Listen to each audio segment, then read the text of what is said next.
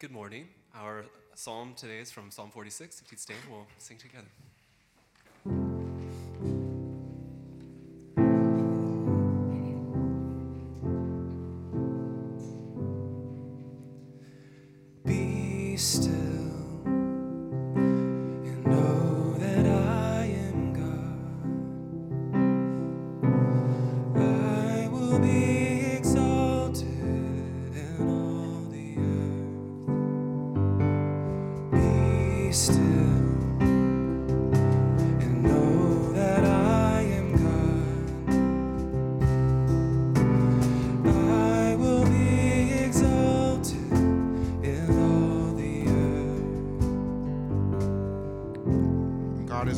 refuge and our strength, a very present help in trouble. Therefore we will not fear, though the earth gives way, though the mountains be moved into the heart of the sea, though its waters roar and foam, though the mountains tremble at its swelling.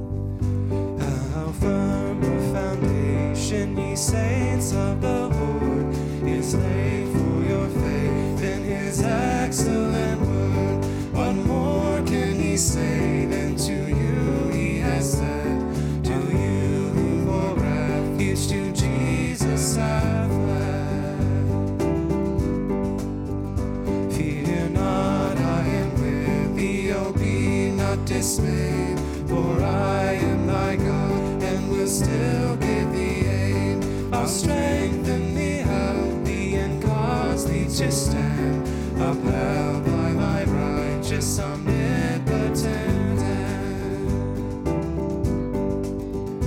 When through the deep waters I call thee to go, the rivers of sorrow shall not overflow.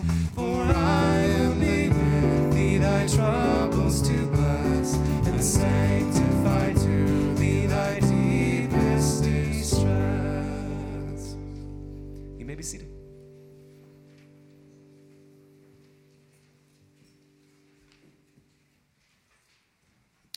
Let us come before the Lord in prayer.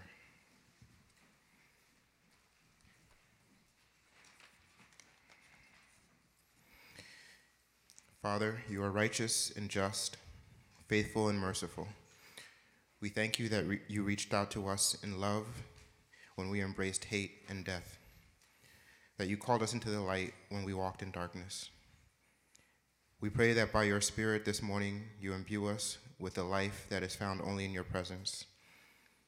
Lift the heads of those of us who have been cowered by the burdens and worries of the world, the pressure to perform at work or school, fear of not being good enough for our friends or letting down our parents, the pain, the pains of our bodies or minds or wills failing us. Let us see you and know that you have not neglected us. Soften our hearts to the suffering and pain that afflicts our city and envelops much of our world that you love. Grant us the courage to believe and act in the light of your goodness.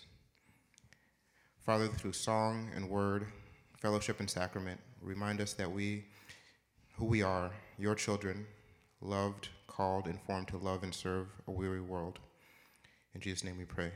Amen. The children um, can be dismissed for Children's Church.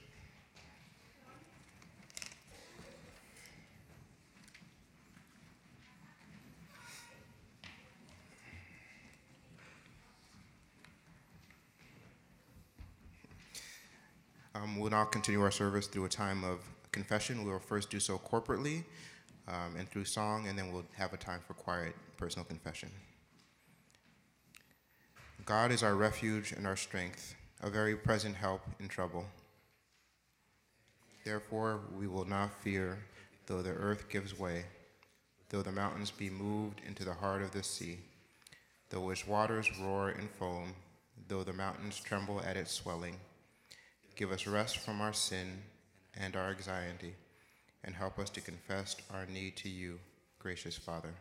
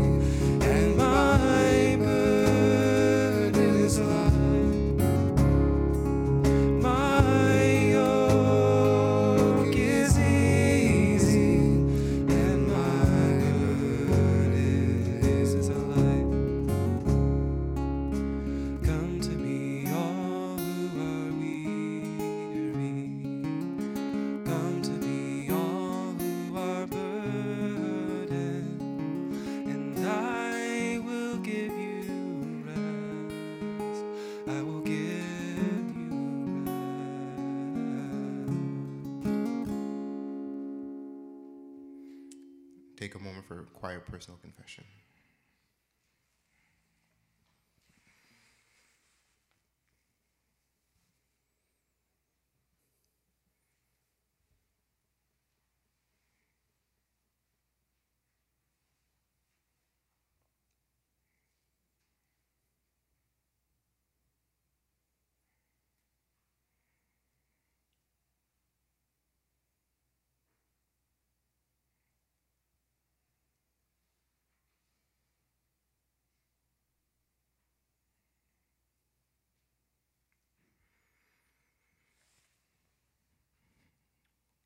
Father, we thank you that you meet us in the poverty of our spirit, the mourning of our sin and our frailty, and promise blessing.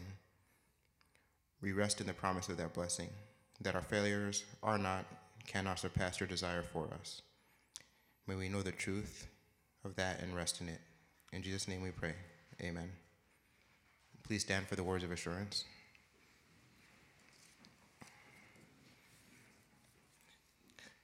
Since we have been justified through faith, we have peace with God through our Lord Jesus Christ, though whom we, through whom we have gained access by faith into this grace in which we now stand. And we boast in the hope of the glory of God. And hope does not put us to shame, because God's love has been poured out into our hearts through the Holy Spirit who has been given to us. Um, just as we have been welcomed, let us welcome one another.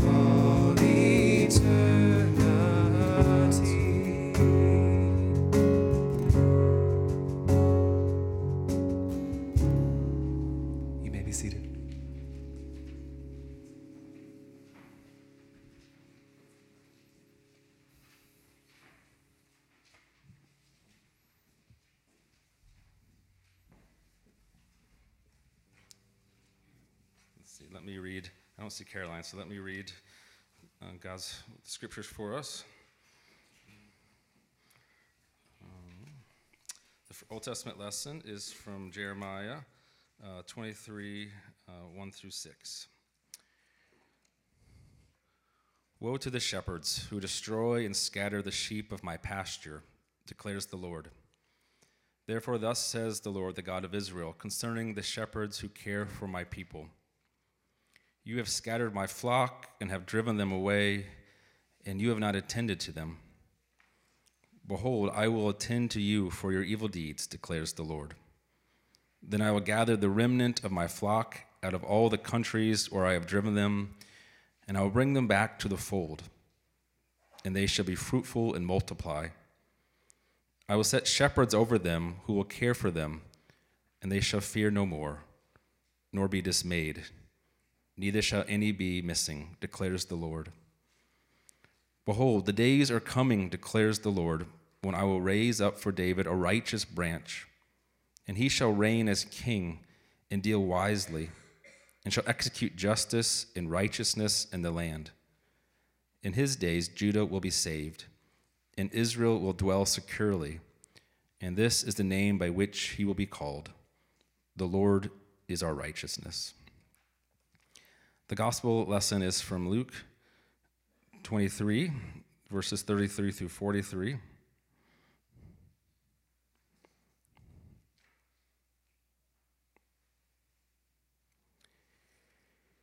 And when they came to the place that is called the skull, there they sacri- crucified him and the criminals one on his right and one on his left. And Jesus said, Father, forgive them, for they know not what they do. And they cast lots to divide his garments. And the people stood by watching, but the rulers scoffed at him, saying, He saved others, let him save himself. If he is the Christ of God, his chosen one. The soldiers also mocked him, coming up and offering him sour wine and saying, if you are the king of the Jews, save yourself. There was also an inscription over him This is the king of the Jews. One of the criminals who were hanged railed at him, saying, Are you not the Christ? Save yourself and us. But the other rebuked him, saying, Do you not fear God, since you are under the same sentence of condemnation? And we indeed justly for we are receiving the due reward of our deeds. But this man has done nothing wrong. And he said, Jesus, remember me when you come into your kingdom. And Jesus said to him, Truly, I say to you, today you will be with me in paradise. This is the word of the Lord. I forgot my sermon, so I'm going to go get that now.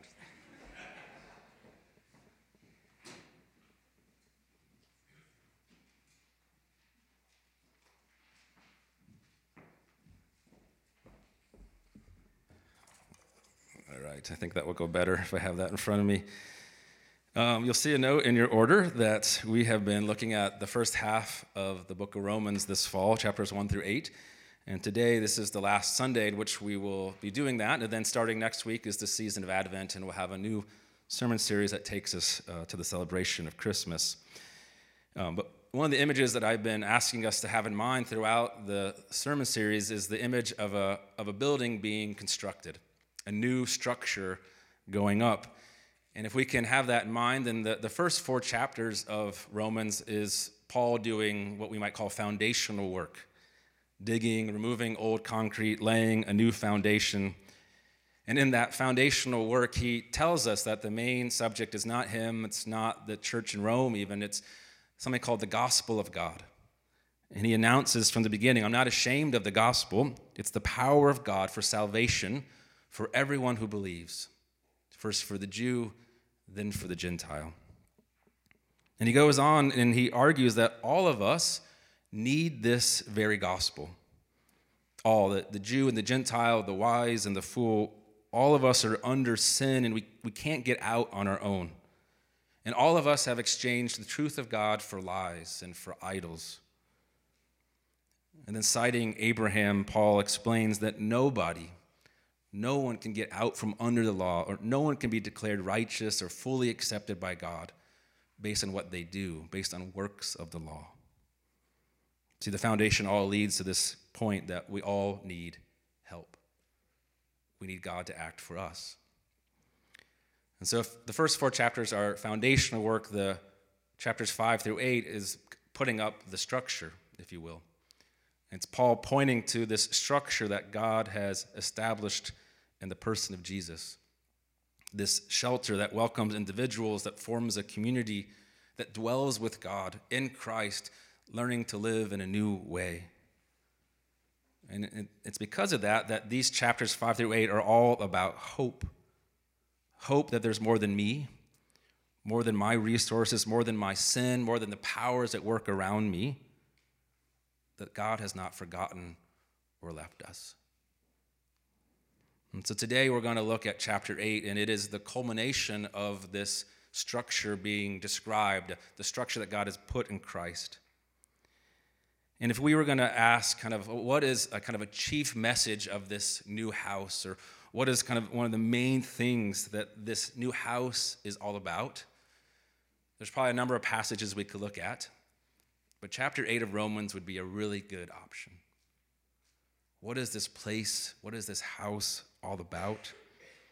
Well, chapter 8 in Romans starts with this announcement there is now no condemnation for those who are in Christ Jesus.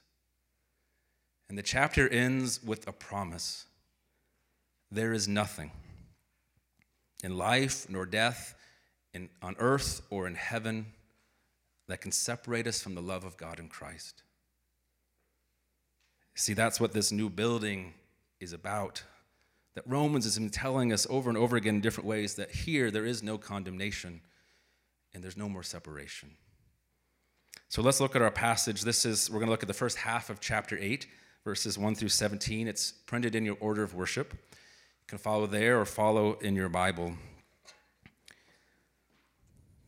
There's therefore now no condemnation for those who are in Christ Jesus. For the law of the Spirit of life has set you free in Christ Jesus from the law of sin and death. For God has done what the law, weakened by the flesh, could not do. By sending his own Son in the likeness of sinful flesh, and for sin, he condemned sin in the flesh, in order that the righteous requirement of the law might be fulfilled in us who walk not according to the flesh, but according to the Spirit. For those who live according to the flesh set their minds on the things of the flesh, but those who live according to the Spirit set their minds on the things of the Spirit. For to set the mind on the flesh is death, but to set the mind on the Spirit is life and peace.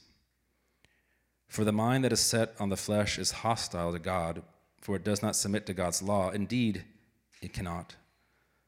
Those who are in the flesh cannot please God. You, however, are not in the flesh, but in the Spirit, if in fact the Spirit of God dwells in you. Anyone who does not have the Spirit of Christ does not belong to him. But if Christ is in you, although the body is dead because of sin, the Spirit is life because of righteousness.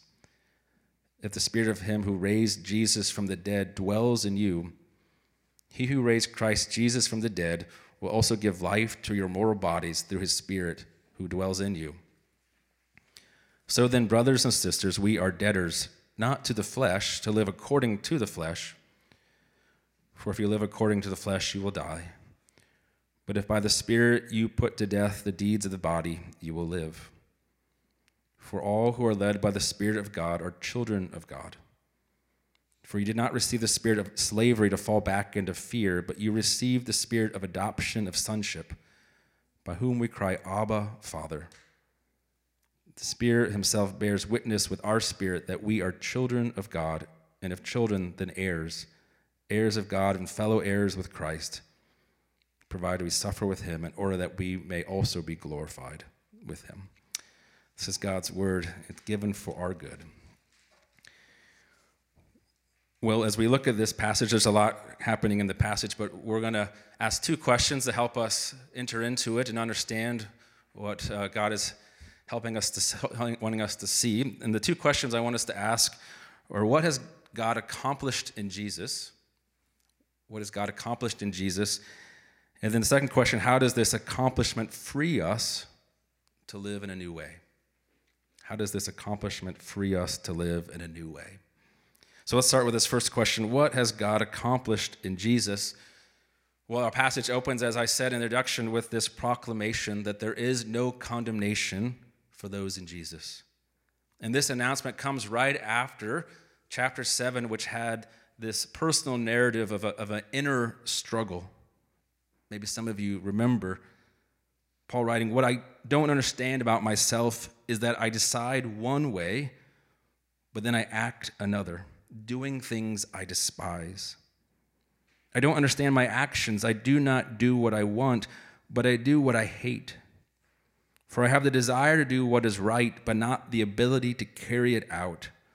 For I do not do the good I want, but the evil I do not want is what I keep on doing. This deeply personal narrative leads Paul to conclude, to say at the end, What a wretched man I am or what a miserable person I am. I need help. And then basically asking the question Is there anyone else? Is there anyone to help me? And what I want us to see is when the, chapter 8 starts with this proclamation, there is no condemnation.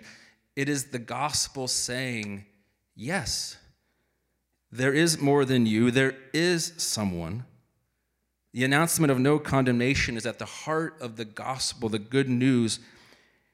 And it's the other half of the gospel announcement that we heard earlier in chapter 5. Chapter 5 said, Since we have been justified through faith, we have peace with God through our Lord Jesus Christ. See, these things go together, chapter 5 and chapter 8. Together, we hear what is this building? What is this new house like? There is no condemnation you have been justified. You are not condemned, but you are rather declared in the right. You are fully accepted, received into the covenant family. Your sins are forgiven, and you are welcomed into the house of God. And you now stand fully in the grace of Jesus. This is the gospel announcement that speaks into the inner struggle and after this announcement comes what we might describe as an explanation, a series of fors, or depending on the translation, a series of becauses. There is now no condemnation for or because the law of the Spirit of life has set you free from the law of sin and death. There is now no condemnation for or because God has done what the law could not do. There is now no condemnation for or because living in your own power, seeking to get out from under sin on your own, leads to death. But living in the Spirit and the power of God leads to life. I want to highlight one part of that explanation, part of that series of fours or because. There is no condemnation because God has done what the law could not do. God has done what the law could not do. One of the things that Romans has been telling us is that God's law is good. It tells us God's character, it tells us what neighborly love looks like. We were told earlier that we should not covet, not jealously desire the things of our neighbor. But not only does it tell us like what is good and what neighborly love looks like, it also reveals our sin. It shows that we are lawbreakers, and so it condemns us. And sin is like this tyrant or this bully that uses the good law to hold us down. If you can picture in your mind this bully that's taunting us with our shame and our failure and ultimately our condemnation but in Christ, we are liberated. We are no longer under the law. For God has done what the law could not do. It brings us back to this opening question What has God done? What has He accomplished? And you notice how it's explained. God sent his own son. God sent his own son in the likeness of sinful flesh, meaning Jesus, the eternal word, came in the very likeness of our sinful humanity. And when he came, he came as the Christ, meaning he came as our representative. And as I read from the Gospel of Luke, on the cross, King of the Jews was written above Jesus as he hung on the cross. King of the Jews was an announcement. It was to say, Here is the Christ, here is the Davidic king who was to represent God's people. And at that moment on the cross in Jesus' body, God condemns sin.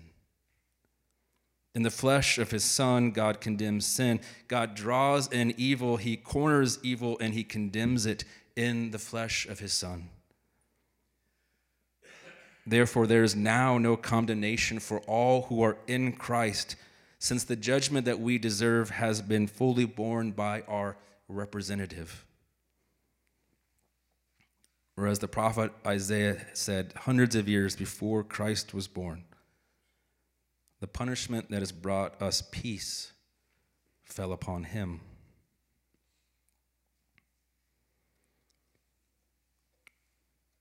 As we think about this accomplishment, maybe we can take a moment to think about the this experiences maybe that we've had. Have you ever walked in somewhere that you don't feel like you belong? Could be all sorts of reasons. Don't look the right way, wrong clothes, wrong credentials. Have you ever felt like an imposter? That you might be found out, whether it's in a classroom or at work, in a relationship. I ask us to think about that experience because our passage invites us to imagine us being welcomed into a house and as we brought in, if you're like me, it's likely that our spirit, our inner voice will cry out, Listen, you don't know what I've done. You don't know who I am. And Jesus, our host, says with tenderness and with assurance, There is no condemnation for you. I've put it all away. Our spirit may be crying out inside of us, You don't know what I have failed to do, what I've left undone that I was supposed to take care of. And again, our host, Jesus, looking at us and saying, There is no condemnation for you. I have fulfilled everything. This is what we're invited to experience and to know what has God accomplished in Jesus. That Jesus is the fulfillment of God's promise to not leave us in our sin and misery, to not let sin or our failures to be the final word in our lives. But Jesus came in the flesh, and although he was without sin, he bore our condemnation in his body. Yet he has been declared with power to be the Son of God because he was raised from the dead, showing that he is the final word over all things. What has God accomplished?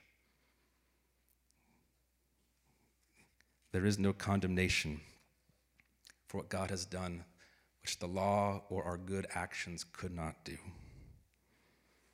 Well, that first question tells us about God's action, and it leads us to a second one.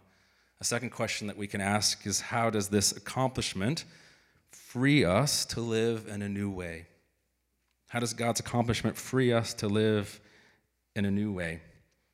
Well, we started off, and I've asked this for a few weeks for us to imagine the construction of a new building. And I said that this image is helpful because one of the ways to understand what gospel salvation is, is that we have moved from one house to another house. God has done what we could not do ourselves what the law and good actions could not do. God has moved us from an old house, an old structure, into a new one. And Paul has been developing this theme since the beginning of chapter 5. And he calls this old house the house of Adam, our first father. It's the place of a trespass, it's the place ordered by the logic of death, marked by separation with a culture of silence and shame and fear, fundamentally telling us and everyone who dwells there, you're on your own and you must look out for yourself. You're on your own. And what the gospel has been saying, we've heard throughout Romans, is something very different. There is another house, a home built by Christ, a home of peace and connection, life and love. And I want us to see in our passage that Paul takes this image, and as it comes to the culmination in chapter 8, he actually deepens the image the image of a new home. He deepens it through the language of adoption. It's, it's a new home, it's, but we're not just brought in you know, for special occasions. We're not just let in for a moment or two. We're brought in to be part of the very family. This is what the Spirit of God keeps telling us that we are now sons and daughters in Christ. Therefore, we are brothers and sisters to one another. In this house, we are not alone. We're not left to fend for ourselves. We are God's very children. And so it comes back what is God's accomplishment? What does it mean? How does it free us to live in a new way? Paul writes that if we have faith in Christ, then we have received the spirit of adoption. And the Holy Spirit, one of its primary jobs in our life, primary jobs is to bear witness, to remind us consistently we are children of God. The Spirit bears witness to us. We have not received a spirit of bondage to live again in fear, to live again in fear like we did at the old house under the tyrant of sin who constantly taunted us for our failures and our shame. The Holy Spirit's job is to bear witness to our spirit, telling us again that we can cry out to God, the creator of all things, Abba, Father.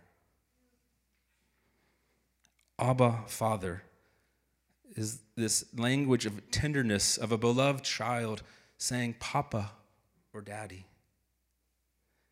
And it appears three times in the New Testament, twice in Paul's letters, when he's trying to explain to us what it means that we have this new identity as God's children, that you can speak to God in this way. This is who you are now. But the third time that it appears in the New Testament is in Mark chapter 14. I think this is really interesting that when Jesus was in the Garden of Gethsemane, moments before he is arrested, moments before he knows he will suffer and be beaten and publicly humiliated on the cross, he asks his disciples, his closest ones, to stay up with him and to keep him comp- company, to pray with him, but they all fall asleep. They're so tired. And in his loneliness, he cries out, Abba, Father, be with me.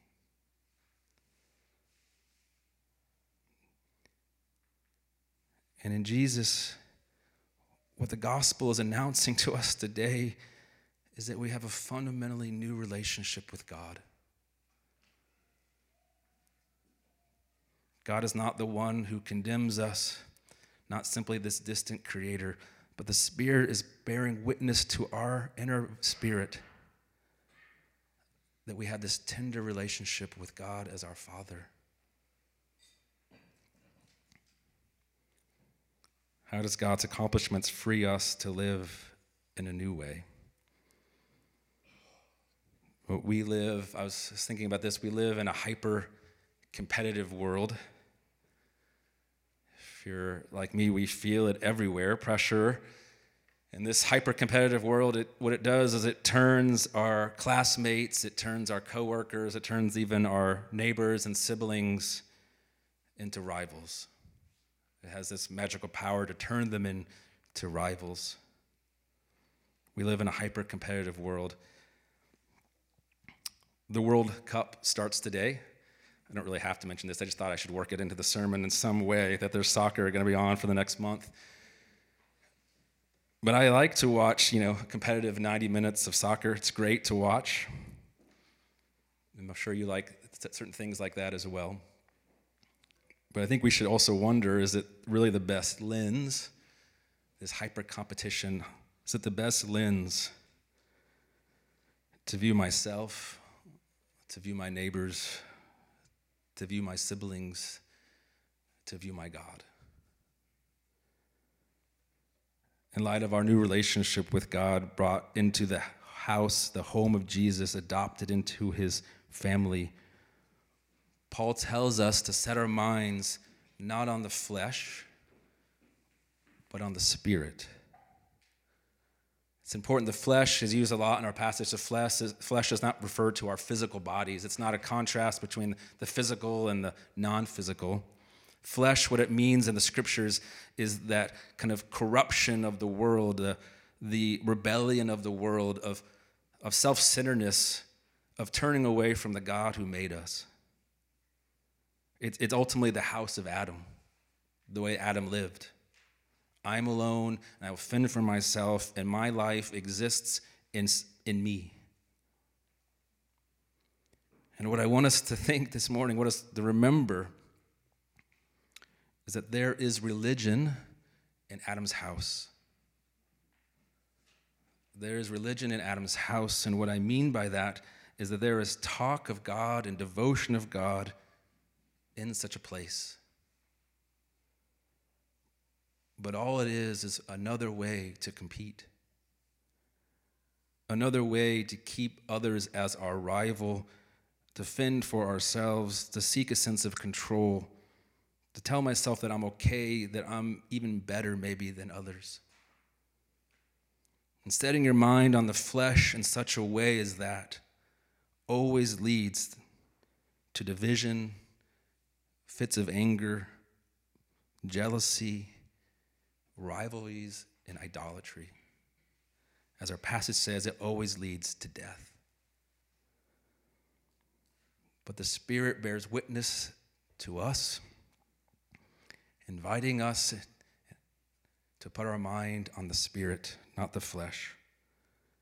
That God in Christ has freed us from the old house and moved us into the new one, adopting us into his family.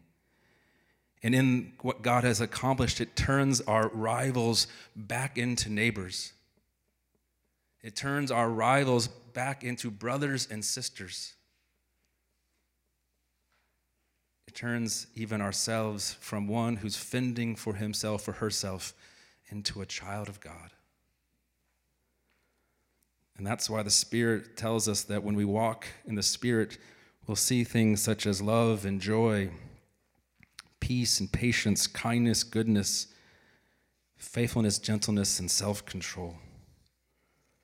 For the Spirit desires what Jesus looks like, He desires serving and benefiting others. And that's why the Spirit leads to peace peace with God peace with oneself, and peace with neighbors and fellow Christians. Romans tells us the good news. The gospel is not first and foremost what we do or how we respond. The gospel, first and foremost, is an announcement of what God has done in Christ. And the way for all of us to find life and peace is not in ourselves and what we can accomplish or how we're better than others, but in the gift of Jesus. For in such a gift, we find a new home, a new identity, and a new way of life. Amen. Let's pray. Lord, I thank you for who you are. And we thank you, Lord, that you are gracious to us. Even while we continue to set our mind on things that are flesh, isn't we set our mind on how we'll get what we need? That you are faithful, quick to forgive, and steadfast in your love. Let us today and as we go forward walk as your children.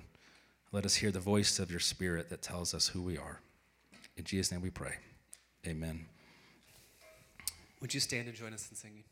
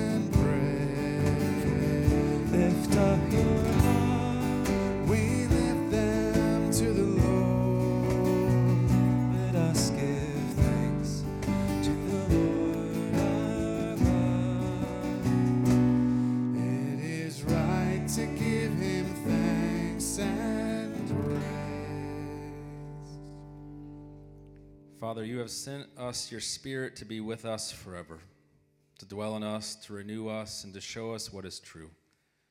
Therefore, with great joy, we join with your company on earth and all the company of heaven in the unending hymn.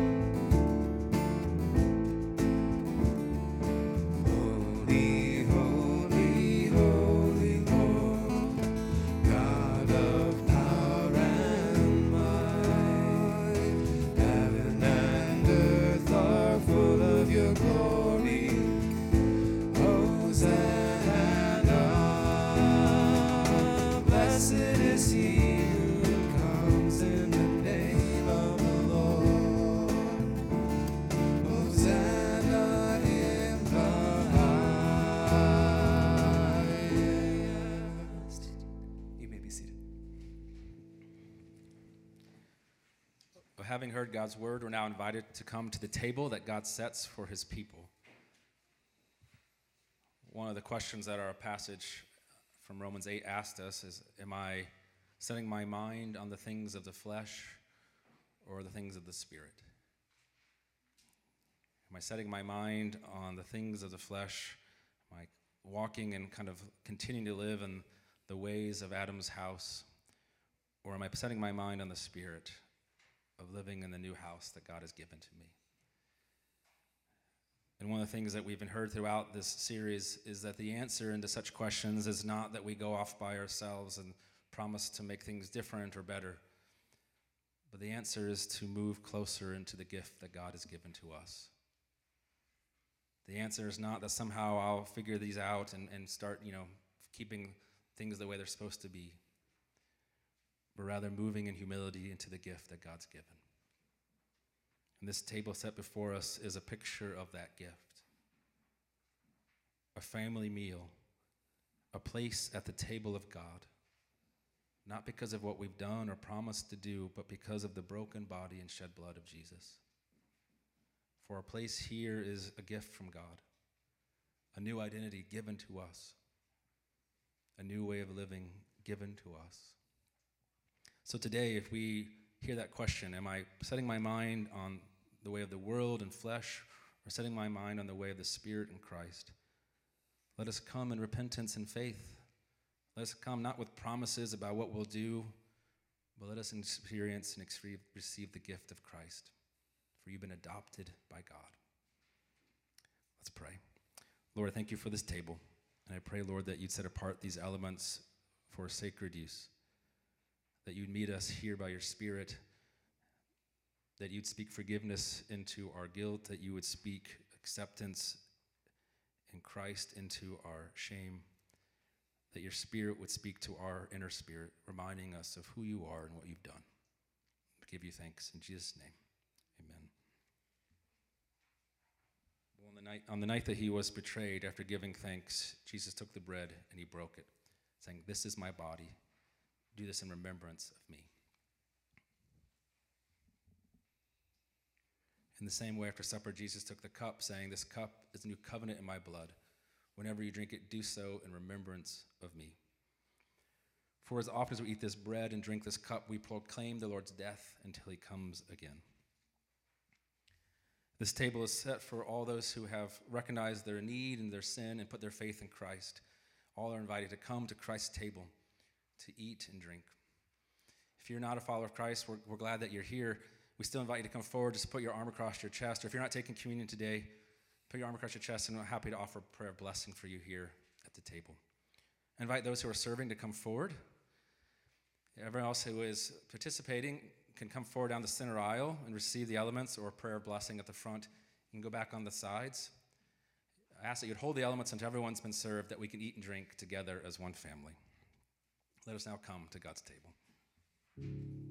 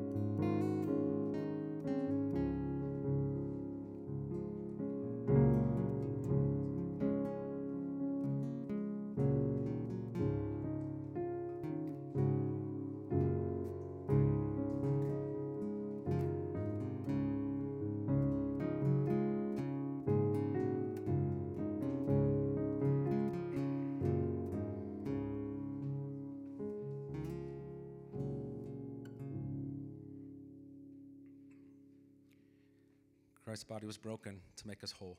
Let us eat in faith.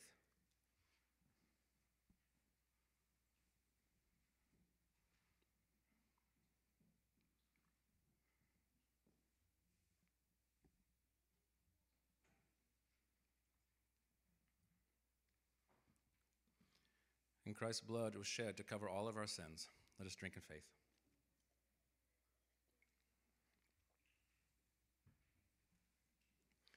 Well, in response to this table of grace that God gives to us, let's, let's stand and we can pray and sing as God's people.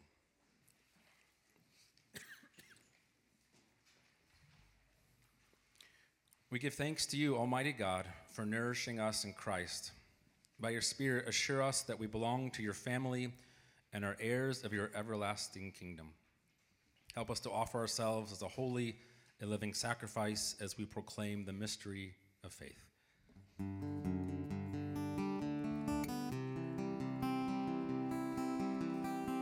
Christ has died. Christ is risen. Christ will come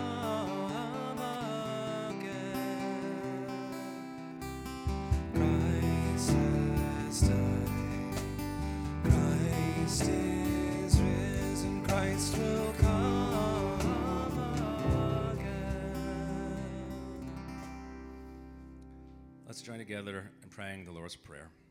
Our Father, who art in heaven, hallowed be thy name. Thy kingdom come, thy will be done, on earth as it is in heaven. Give us this day our daily bread, and forgive us our debts as we forgive our debtors. And lead us not into temptation, but deliver us from evil. For thine is the kingdom, and the power, and the glory forever. Amen. You may be seated. We're going to continue our worship through a time of giving gifts uh, to God, to the work of the church. It's our chance to, for us to respond to the generosity of God. You'll see a note that you can uh, give into the offering plate, or you can also give, uh, if you'd like, to the, through the church's website or by text. Uh, there's also a gray basket that the greeters will pass. You can put your communion cup into the basket um, and the offering in the plate. uh, just a couple of quick announcements. If you're visiting uh, this morning, we're really glad that you're here. Thanks for joining us.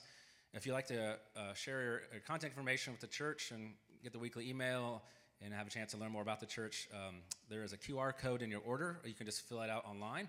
Or there are connect cards in the back um, on the welcome table. Just fill one out and drop it in the bucket there, and, and I'll follow up with you.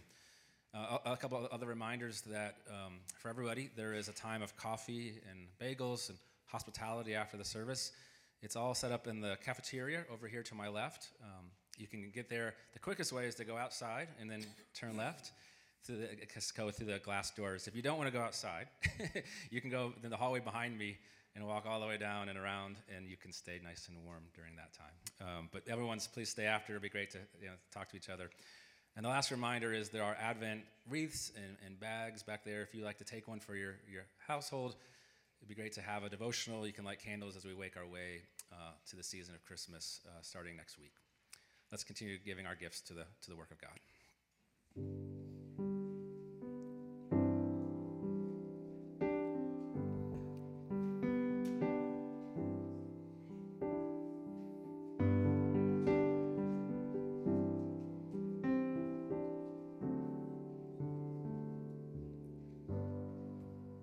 Please rise for the singing of the doxology. Praise God from whom all blessings flow. Praise Him, all creatures here below. Praise Him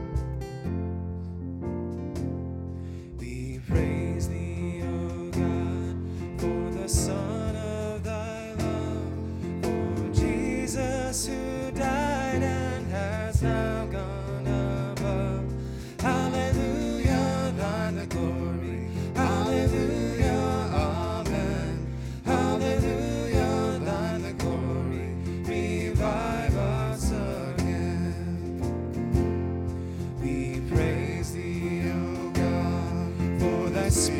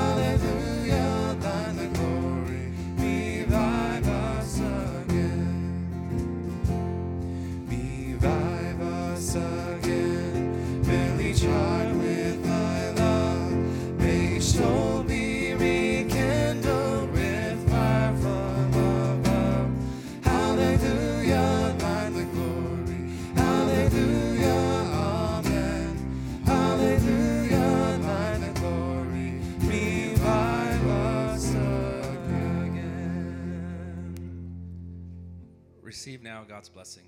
May the Lord bless you and keep you. May the Lord make his face shine upon you and be gracious to you. May the Lord lift up his countenance upon you and grant you his peace now and forever. Amen. You go in peace.